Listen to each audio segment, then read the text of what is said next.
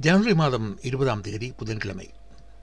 அமெரிக்க நேரம் காலை பதினொன்று பதினைந்து அளவில் வாஷிங்டன் கேபிட்டல் கட்டிடத்தின் மேற்கு முனையில் ஆயுதம் தாங்கிய இராணுவத்தினர் சூழ்ந்து நிற்க சென்னை தமிழ்ப்பெண் ஷியாமலா கோபாலனின் புதல்வி கமலாதேவி உலகின் மிக பெரும் ஜனநாயக நாட்டின் நாற்பத்தி ஒன்பதாவது துணைத் தலைவியாக பதவி பிரமாணம் செய்து வைக்கப்பட்டார்.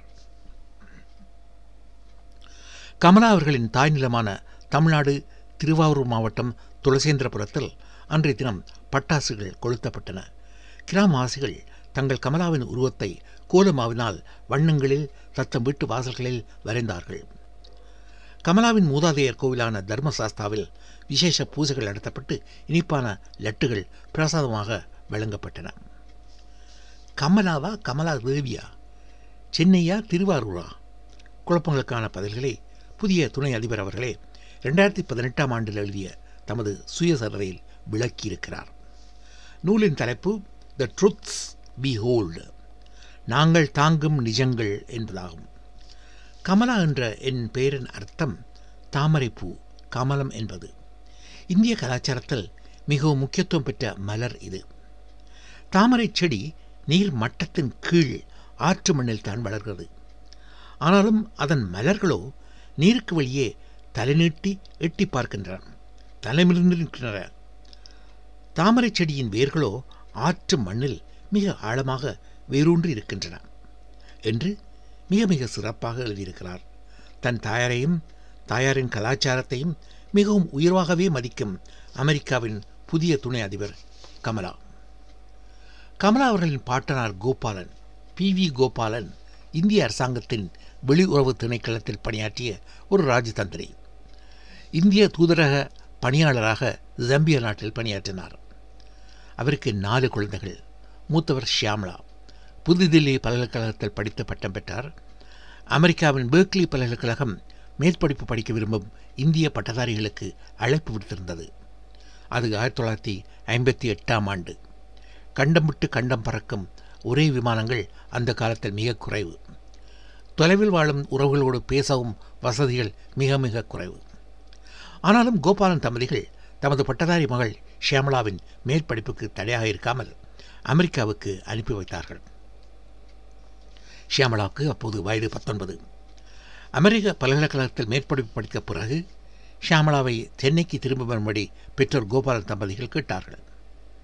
அமெரிக்காவில் புற்றுநோய் ஆராய்ச்சியாளராக பணியாற்றிக் கொண்டிருந்த தமது புதல்வி ஷியாமலா சென்னைக்கு தமிழகத்துக்கு திரும்பியதும் தமிழ்நாட்டிலேயே பொருத்தமான ஒரு வரனை தெரிவு செய்து புதல்வியை மாலையும் கழுத்துமாக பார்க்கலாம் என்று கோபாலன் தம்பதிகள் கணக்கு போட்டார்கள். அவர்கள் போட்ட கணக்கு ஒன்று. இன்னும் கொஞ்ச நாள் கழித்து தமிழகத்துக்கு திரும்பலாம் என்று புதல்வி ஷியாமலா போட்டிருந்த கணக்கு இன்னொன்று. இரண்டு கணக்குகளுமே தவறானவை. மூன்றாவது கணக்கை காலதேவன் ரகசியமாக எழுதி வைத்தான்.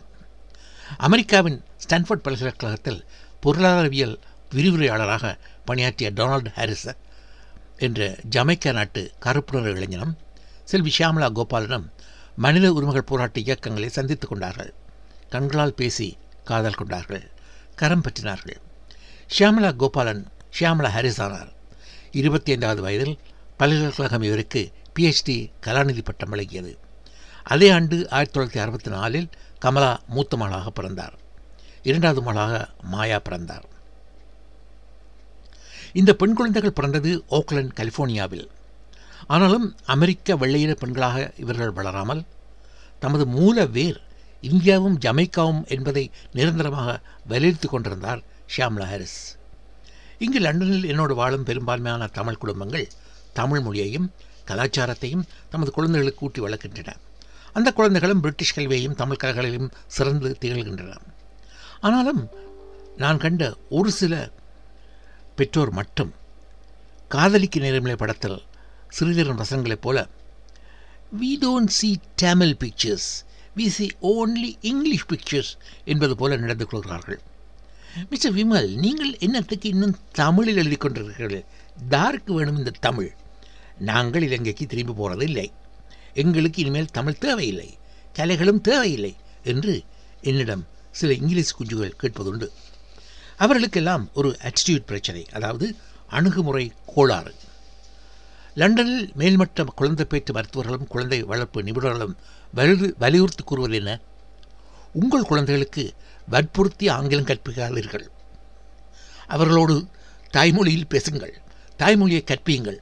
அவர்கள் பள்ளிக்கூடம் போக தொடங்கியதும் ஆங்கிலம் தாமாகவே கற்றுக்கொள்வார்கள் என்பது அவர்களின் நிபுணர்களின் ஆலோசனை. கலாநிதி ஷியாமலா ஹாரிஸ் தன் புதல்வியர் கமலாவையும் மாயாவையும் இந்த அடிப்படையில் தான் வளர்த்து பிரமிக்க வைத்திருக்கிறார். கமலாவின் முழு பேர் கமலா தேவி. மாயாவின் முழு பேர் மாயா லக்ஷ்மி. ஹாரிஸ் குடும்பத்தினர் வீட்டிலே தந்தையான ஹாரிஸ் எப்போதும் ஜமைக்கா நாட்டு இசைத்தட்டுகளை சுழல விட்டபடி இருப்பாராம். இதனால் குழந்தைகளுக்கு இந்த இசையிலே ஒரு ஈர்ப்பு ஏற்பட்டது. தங்கள் தாயார் ஷியாம்லா சமையல் செய்யும்போது இந்திய உணவுகளை கணிசமாக சமைத்து தந்தார் என்று கமலா தனது சுயசரித்தையில் குறிப்பிட்டிருக்கிறார். நிறைய சாதம் நிறைய நிறைய பருப்பு கறி பொட்டேட்டோ கறி நிறைய தயிர். அத்தோடு முக்கியமாக இட்லியும் சட்னியும் அம்மா வீட்டிலே தயார் செய்து தமது கலிஃபோர்னியா இல்லத்திலே தந்தார் என்று கமலா நன்றியோடு அம்மாவின் சாப்பாட்டை நினைவு கூர்ந்தார். அவனுடைய தாயார் ரெண்டாயிரத்தி ஒன்பதாம் ஆண்டில் தமது எழுபதாவது வயதில் இறந்தார் என்றும் துணை அதிபர் எழுதியிருக்கிறார். தானும் மாயாவுக்கும் தானும் மாயாவும் சென்னைக்கு பாட்டா வீட்டுக்கு விடுமுறையிலே போயிருந்த சமயம் பாட்டி வீட்டில் இல்லாத நேரம் பார்த்து கோபாலன் பாட்டா தமக்கு ரொட்டி டோஸ் செய்து முட்டுகளோடு பரிமாறினார் என்றும் கமலா சுயசரிதையில் குறிப்பிட்டிருக்கிறார். செல்வி கமலா ஹாரிஸ் ஹவார்டில் நான்கு வருடம் கட்ட பின்னர் சட்டத்துறையிலே பட்டம் வருவதற்காக கலிஃபோர்னியா பல்கலைக்கழகத்தில் சேர்ந்து படித்து பட்டப்படிப்பு பூர்த்தியானதும் இரண்டாயிரத்தி மூன்றாம் ஆண்டில் அலமேடா மாவட்டத்தின் டிஏ டிஸ்ட்ரிக்ட் அட்டர்னியாக அதாவது இலங்கையிலே கிரவுன் கவுன்சில் ஸ்டேட் கவுன்சில் என்று சொல்வார்களே தமிழ்நாட்டில் பப்ளிக் ப்ராசிக்யூட்டர் என்று சொல்வார்களே அப்படியாக ஆரம்பித்து படிப்படியாக முன்னேறி ரெண்டாயிரத்தி பத்தாம் ஆண்டிலே அமெரிக்காவில் ஜனத்தொகை நிறைந்த கலிஃபோர்னியா மாவட்டத்தின் அதி உயர் சட்டத்துறை பதவியான அட்டோர்னி ஜெனரலாக சட்டம அதிபராக பதவியேற்றார் கமலா ஹாரிஸ். தமிழ்நாட்டைப் போல இலங்கையைப் போல ஏன் பிரிட்டனை போல போல கூட இல்லாமல் அமெரிக்காவில் அட்டோர்னி ஜெனரல் பதவிக்கு பொருத்தமானவரை பொதுமக்களே வாக்களிப்பு மூலம் நாட்டின் ஜனாதிபதியை தெரிவு செய்தது போல தெரிவு செய்கிறார்கள்.